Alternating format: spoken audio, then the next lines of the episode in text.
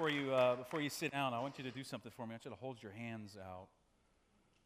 And we're going to invite the love of God into our hearts. God, we came in from a whole bunch of different circumstances this week, many of them very unlovely. Messages directed at our hearts uh, that were messages meant to wound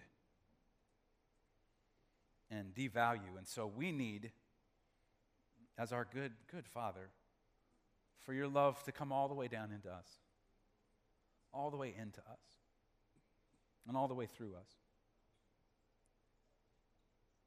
So now, um, in the way that only you can do, in the power of your Holy Spirit, minister to us with your love as we listen to your word. All God's people said, Amen. You be seated.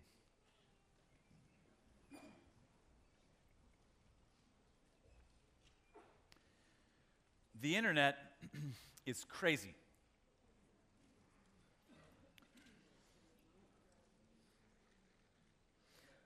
I was waiting for somebody to say amen. I, was, I wasn't going to move till someone said that. There's a new thing that has taken root in the last several years known as internet shaming.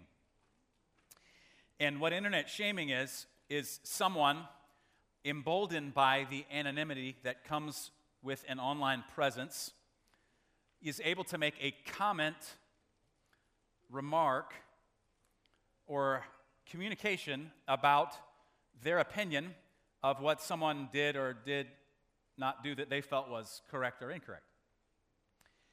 People have lost their jobs. There's one story of a woman who sent a tweet. She worked for an international company, got on an international flight to do business in another city. She thought it was an innocuous tweet. When she landed, the tweet had been retweeted thousands of times, and she had been internet shamed into losing her job. Because the internet is crazy. uh, there is a girl, her name was Rebecca Black. This was maybe seven or eight years ago. She was 13. She was interested in music and writing music and was exploring that gift as a 13 year old would tend to do and over a long weekend recorded a video called Friday, uploaded it to YouTube, and it went viral. Because the internet is crazy, people felt like they could say whatever they wanted about the quality, the expertise of this 13 year old girl who had no ability to deal with internet shaming. Some adults came alongside her and they helped her understand what it was that was happening. They helped to protect her.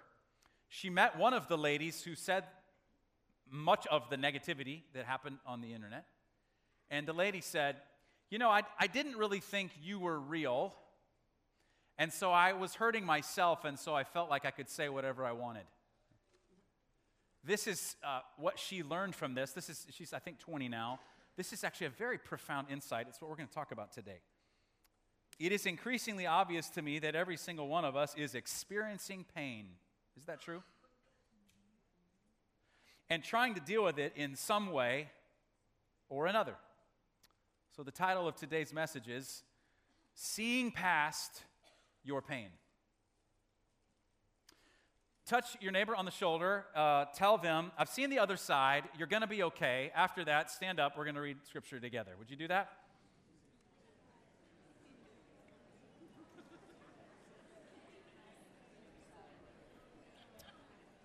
Matthew chapter 25.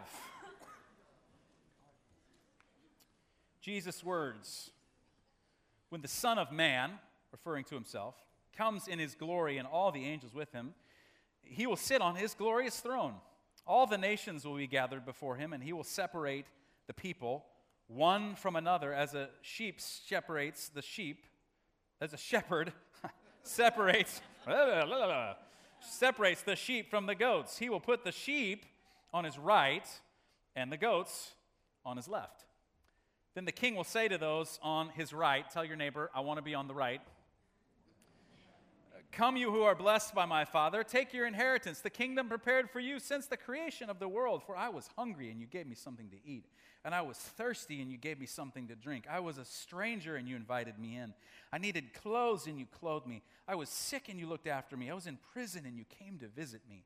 And then those on the right, the righteous, will answer him, Lord, when did we see you hungry and feed you, thirsty, give you something to drink? When did we see you a stranger and invite you in, or needing clothes and clothe you? When did we see you sick or in prison and go visit you? They had no idea this is what they were doing. The king will reply Truly I tell you, whatever you did for one of the least of these brothers and sisters of mine, you did for me. This is the word of the Lord. Thanks for standing.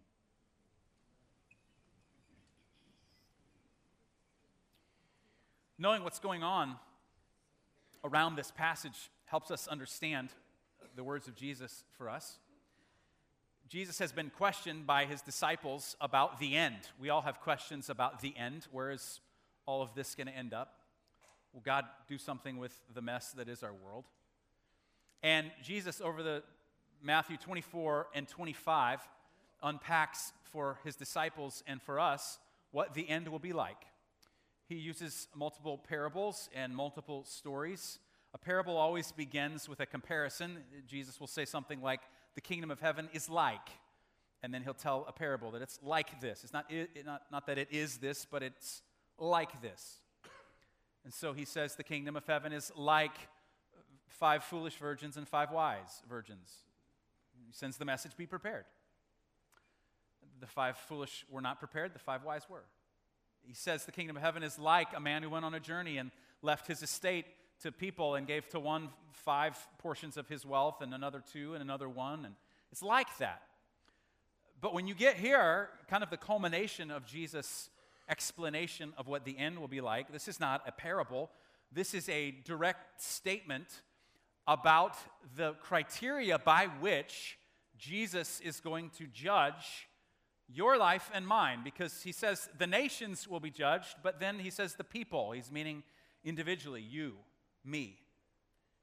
And, and I don't know about you, but if there are criteria that my life is going to be judged by, there are going to be actions that my life will be held accountable to, I would like to know in advance what those things might be. Are you in that same boat with me, or, or is it just me? And you might say that Jesus, here at the end of Matthew chapter 25, is Jesus giving us his values and saying that we'll be judged by how we live out his values. Now, he's not unclear, uh, he does not stutter. He gives us his expectation for his people, and he says that for anyone who follows him, what he expects is that we would become people of radical compassion, that we would people, be people who radically deal hope. And what Jesus does is he gives us a standard by which to judge our actions. And the standard, if you notice how he goes through this in this passage, is Jesus himself. Now, let me ask that to you in the form of a question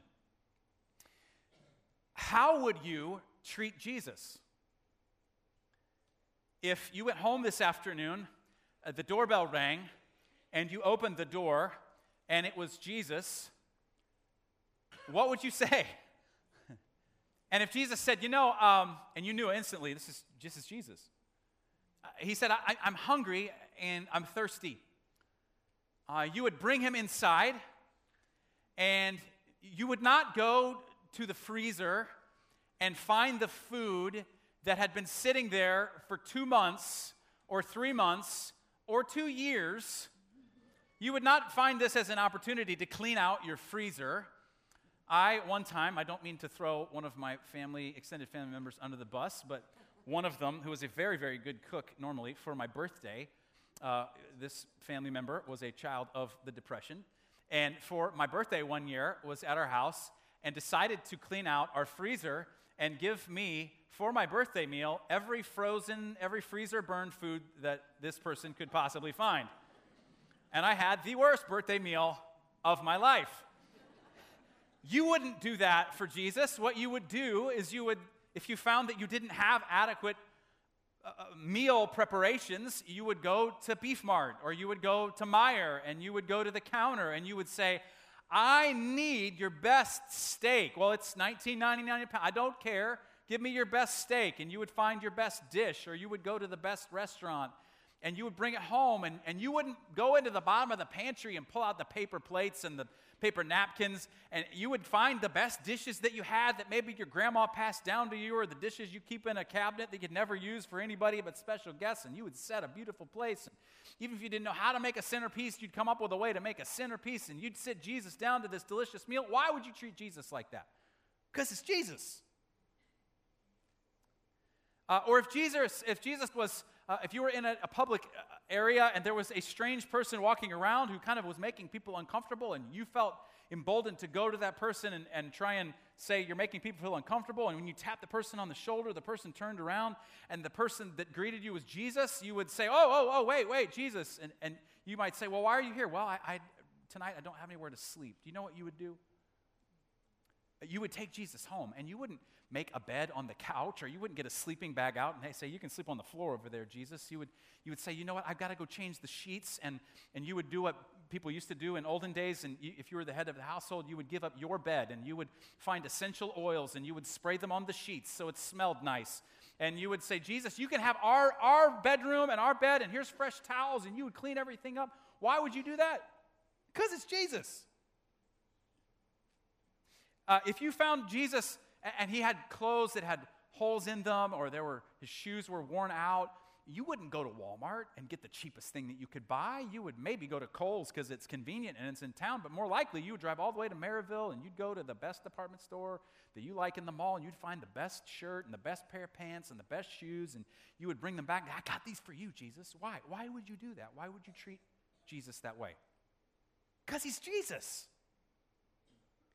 Now what Jesus introduces to us here in Matthew 25 is the game changing mindset that he put in motion that has created across the centuries waves of compassion from Jesus' people.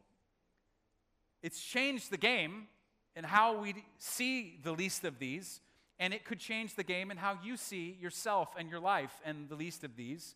It could make you into a hope dealer, and this is the mindset that Jesus puts into play. And it's however you treat the least, is how you treat Jesus. Because Jesus is saying, I am the least. And whatever you do for the least of these, you are doing it for me. And I didn't read the, the, part that goes on, the dire warning, when he talks to the goats and says to them the same thing he said to the sheep. It says, I, I, was hungry and you gave me nothing to eat, and I was thirsty and you gave me nothing to drink, and I was in prison, you didn't visit me, I was naked and you didn't clothe me. And, and they have the same exact response as the sheep. And they say, Well, when did we not do that? And Jesus says, Well, when you didn't do it to the least of these, you didn't do it to me. Because Jesus has now changed the game. And whatever you do for the least of these is what you are doing for Jesus or not doing for Jesus and will be, Jesus says, judged on how we go about that. Now, to be really clear, so that we're all on the same page, we need to make sure we understand what Jesus means when he's talking about the people he calls the least of these. He gives us five categories, if you want to look at them that way, of people who he says are the least of these. And he starts off by talking about the people who are hungry. One of the meanings he had behind that was the people who would be hungry because of a military campaign against their city or tribe or people or nation. Now, we don't know about this as Americans, but I could take you places in the world where this is actual reality. I've been to some of those places, and so I don't have the luxury of saying that doesn't really exist because I've seen it. I could take you to those places where these evil men, and they're almost always men, come into power. They rob the resources of their country, enrich themselves, and impoverish their people. It's one of the reasons we can't eradicate abject, horrific poverty around the globe, is because there are these evil people who come in and take power. the country that I was born in, Malawi, Africa, is today still one of the 10 poorest countries in the world. The reason it's one of the 10 poorest countries in the world is uh, a few decades ago, a man by the name of Robert Banda came into power, and he lives in a beautiful home and drives a, a Mercedes limousine that you have to get off the road for whenever he comes down the road in Malawi. Takes trips to Paris in his jet while his people have literally nothing and are starving to death. Uh, the hungry. Uh, it could be people who are hungry because of a national crisis or a weather crisis or a social crisis. It could be something like a hurricane. It could be something like the crisis in our nation of the, the lack of fatherhood, so that women are, are stuck raising their children alone and they suffer and they go hungry. Or when Jesus talks about the thirsty, it could be the people who are just simply lacking basic water in a place like Flint, Michigan. Or it could be the people in Malawi, Africa, and the little children who don't go to school. And the reason they don't go to school is not because there's not a school available, it's because they spend five, six, seven hours walking to where there's dirty water that they then have to haul home so their family can just have a subsistence level living. Jesus, these two categories would probably put these together. These are the people who just don't have access to the things that you and I have access to on a, a daily basis. I, I was astounded to hear this statistic. But in Lake and Porter County, one out of six people are what are known as food insecure. Do you know what that means? Food insecure means you're not quite sure where the next meal is going to come from. Here. It could also be that child in Malawi who walks for water. And the action that Jesus will have looked for on the day of judgment is when you realize that those were realities in our world, when you saw those things with your own eyes, when you were made aware that those were life circumstances that people actually have, did you give me food and water? That's one of the categories. Uh, then there's the stranger this is the Greek word is xenos, X E N O S. It's where we get our word xenophobia, which is fear of the other or someone of a different nationality or race or culture. A better translation of that, that's more modern, and you'll think I'm being political, and I'm not, I'm just giving you the words of Jesus, is a foreigner, foreigner or an immigrant. And the action that Jesus will have looked for on the day that we are held accountable for how we treat people is when you saw someone else that was a foreigner or who was an immigrant or who was a stranger who was other than you, did you invite me in? The word, therefore, invite me in is where we get the Hebrew word uh, synagogue. Uh, it means a gathering of people. It's, in other words, Jesus is saying, Did you make me a part of your group? Not that you just do something nice for me once, but did you invite me in and did you make me a part of your group? Now, some of you are immediately worried about the politics of this, and I need to let you know our job as followers of Jesus is not to tell the state how to run. What our job as the church, as God's people, is to simply be the hands and feet of Jesus because the church is actually an alternate political arrangement. We order ourselves a different way. I, I have a goal to have a political conversion for you. Now you say, I knew you did. See? Yes, I do. It's that the letter that comes after your name would no longer be D or R, but it would be K for king, right? That your politics would always be determined by the king. And we have, Peter says it this way in the New Testament. He says, We ourselves are xenos. We ourselves are aliens and strangers in this world. And so we ought to live our lives here in reverent fear. And the church has always followed Jesus and has always gotten in trouble for it throughout the last 2,000 years. And we'll always do that. We're, we're going to follow Jesus, not a specific political party. So, as a result of that, we're going to do what the church has always done, and foreigners are always welcome in the church. They always have been, and they always will be. Now, that's not a political statement, that's a Jesus statement. And if it makes you mad, then you're mad at Jesus. And you can just ask Jesus, Why did you command us to do this? And I'll let you wrestle with that. The next category that Jesus gives us is he says the people that are naked. Now, this might not be a clear translation, but it's the word gymnos, where we get our word gym.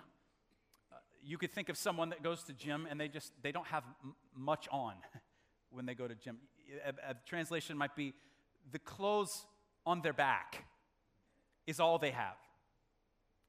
Either because their home burned down and that's all they had, or some regime came into their country and forced them to flee with nothing but the clothes on their back. Or they are simply homeless. And the action that Jesus will have looked for on the day we are held accountable for how we treated the least of these is He will say, When you saw that I had no clothes, when I had nothing but the clothes on my back, and that's it, did you clothe me? Uh, the word for clothe there has the implication that you took a cloak and you threw it over someone. You can imagine someone who just lost their home and you come alongside them and you throw this cloak over them and cover them as if to say, It's going to be okay, we got you. Or someone comes, uh, com- comes from another country and they, they all have, all they have is just a knapsack and the clothes on their back and you come alongside and you throw, a, you throw clo- a cloak over them and you say, I got you. Or you're homeless and here, come have this warm blanket. I saw that the Portage resale shop has done a coat drive, and they're way ahead in terms of the number of coats they've given out this year. They give free coats, and they need more coats, and they need more people to help them sort all the things that come in. Maybe, a, maybe a translation for us in Northwest Indiana in the winter time that we're entering into is Did you make sure that I had a coat in winter? And then the last category Jesus gives of the least are, are the sick and the imprisoned, and that definitely means people who are have some kind of illness and people who are in prison as we think about it. But in Jesus' day, that was a little bit of a different reality because if you were sick, there wasn't the medical help. And so you had to have someone right next to you attending you and looking after your needs because you could die if someone wasn't right there to make sure that you had what you needed. And when you were in prison, this, the prison system wasn't funded by the government in the same way. So it was three square meals and a safe place to eat. It was just a, a, ter- a terrible place. And if no one came and brought you meals, you would starve while you were in prison. And the action that Jesus will have looked for on the day that you and I are held accountable for how we treated the least of these is when you saw that I was desperate and when you saw that I was in prison, did you visit me? Now, I have, I have a bunch of questions when I see this list, and, and maybe you have these same questions. Here, here, let me give you several that I have. How many times does Jesus say that we're to judge how the person got in that situation? Zero. How many times does Jesus say that we're to argue about the politics of the situation? Zero.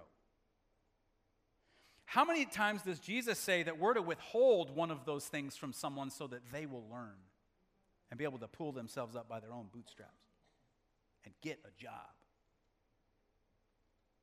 Zero. He simply says, if you did it for them, you did it for me. If you did not do it for them, you did not do it for me. What he's inviting us to do is to see is to see past their situation and see their pain and see their need and do something about it. Now, what I find is that one of the barriers that many people wrestle with as they try to put this into practice because this can feel so overwhelming. It's a barrier that, that I have and that I know that you have, and I know that every person sitting in this room has, and the barrier is my own pain.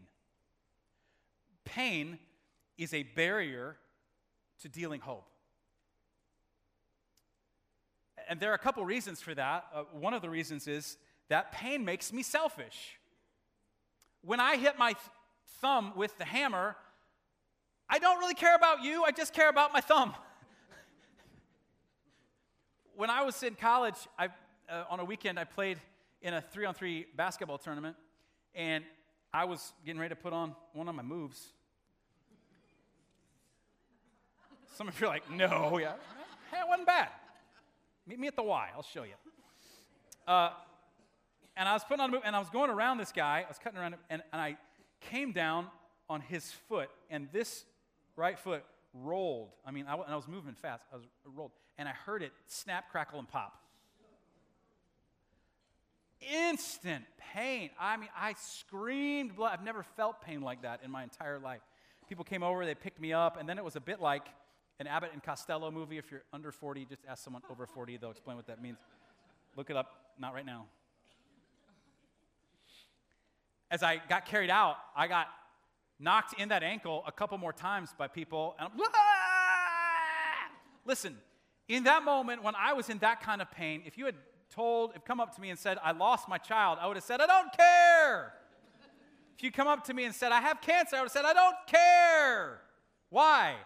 I could only think about my pain because pain makes you selfish. Now, listen, if you are currently in some kind of trauma from pain, the proper response is to be selfish for a little bit because you've got to do something about the immediate pain. That's not what I'm talking about when I say pain becomes a barrier to dealing hope. You, you have to take care of yourself to move forward.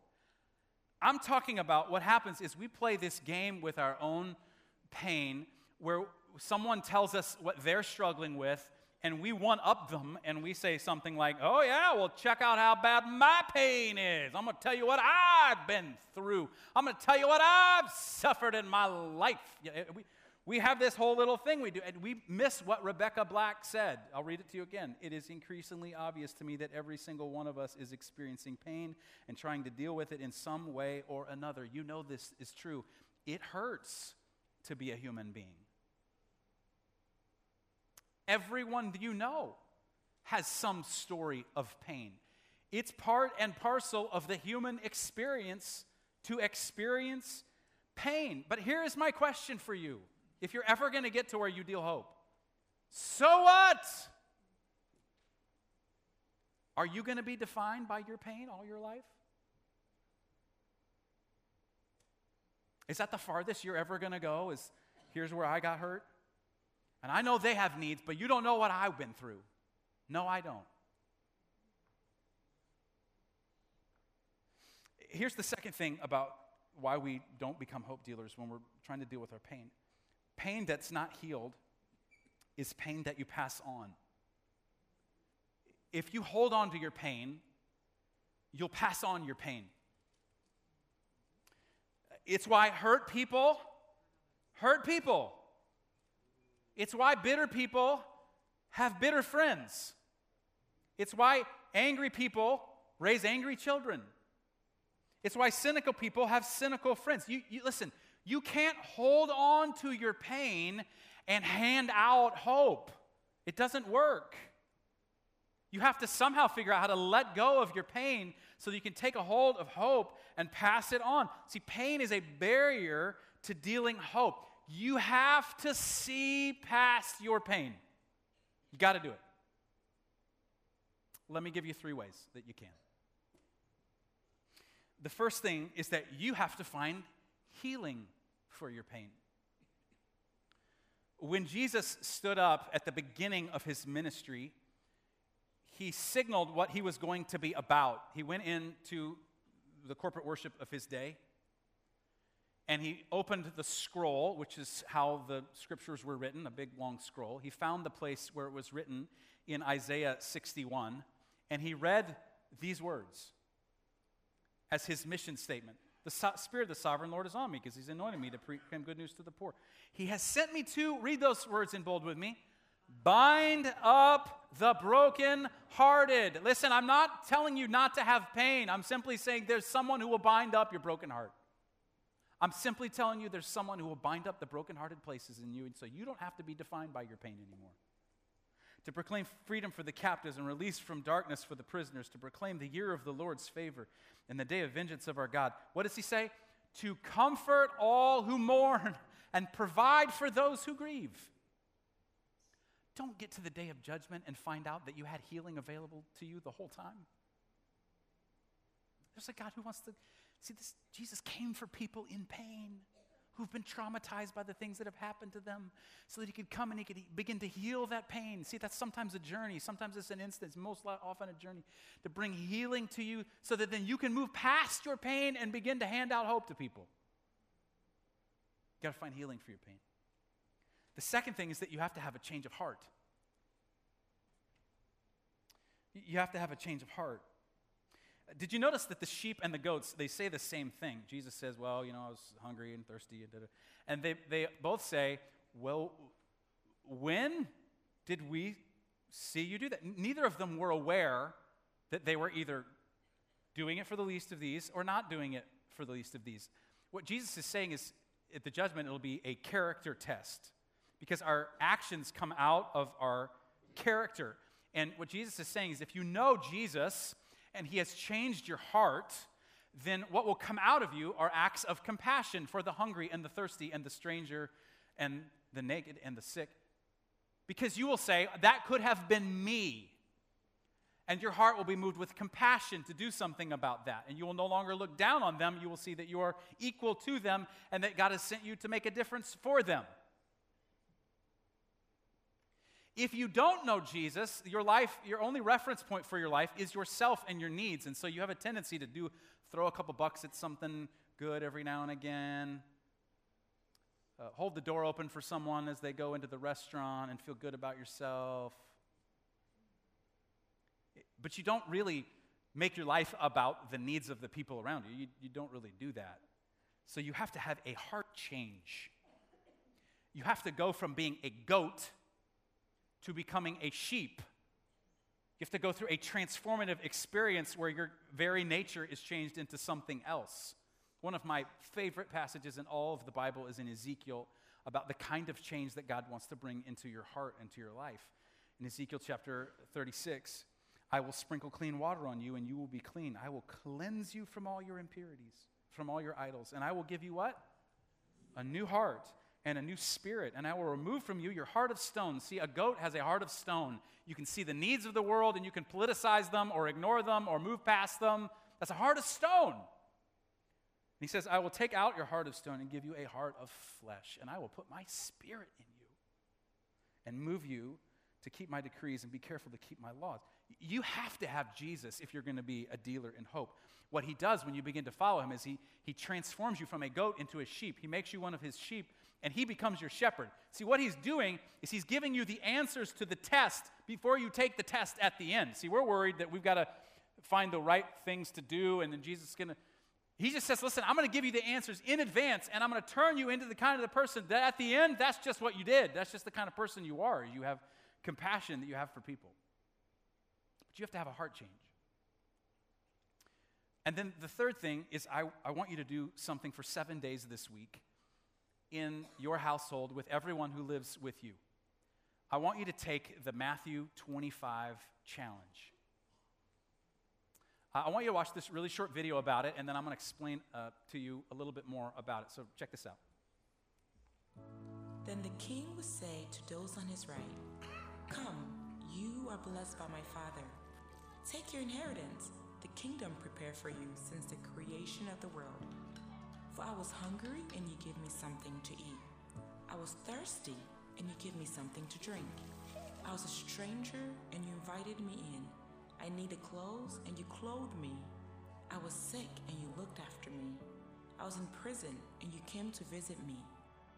Then the righteous will answer him, Lord, when did we see you hungry and feed you?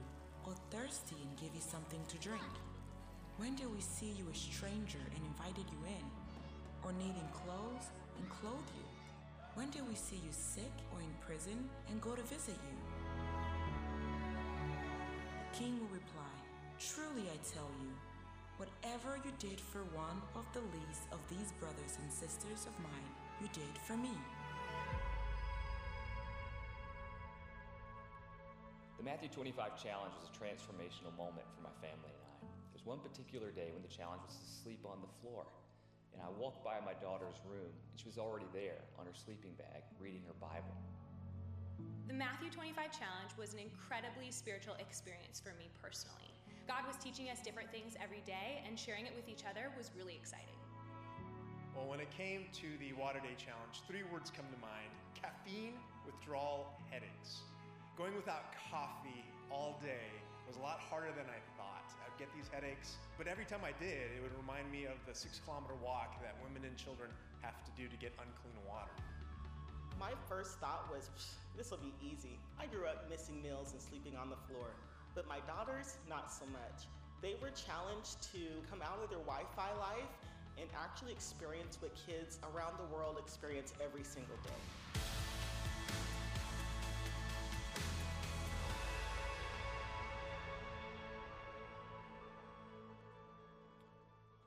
So here's how you could be a part of it.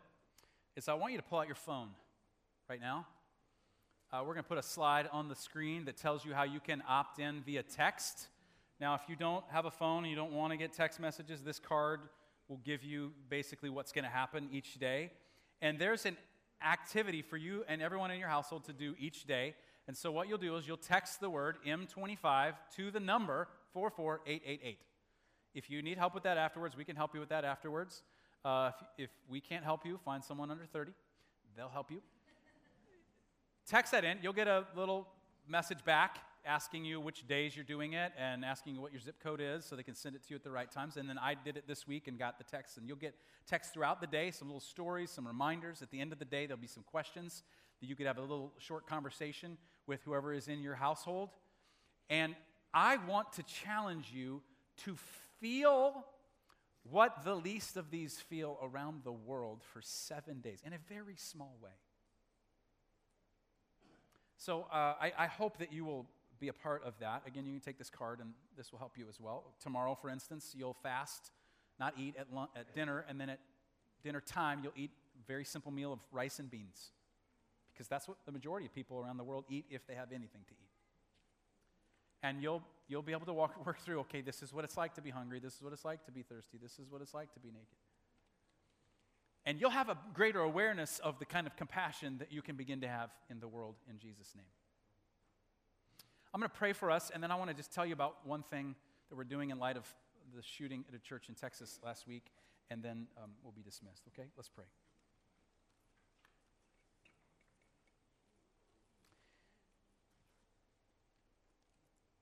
Jesus, we're in the room and we need to change how we think. We need to see that when we are doing things for the least of these, when we feed someone, we're feeding you. And we'd always give you everything we have. We'd always give you our best. And when we're clothing someone, we're clothing you, and we wouldn't. We do everything we could to do our best. We,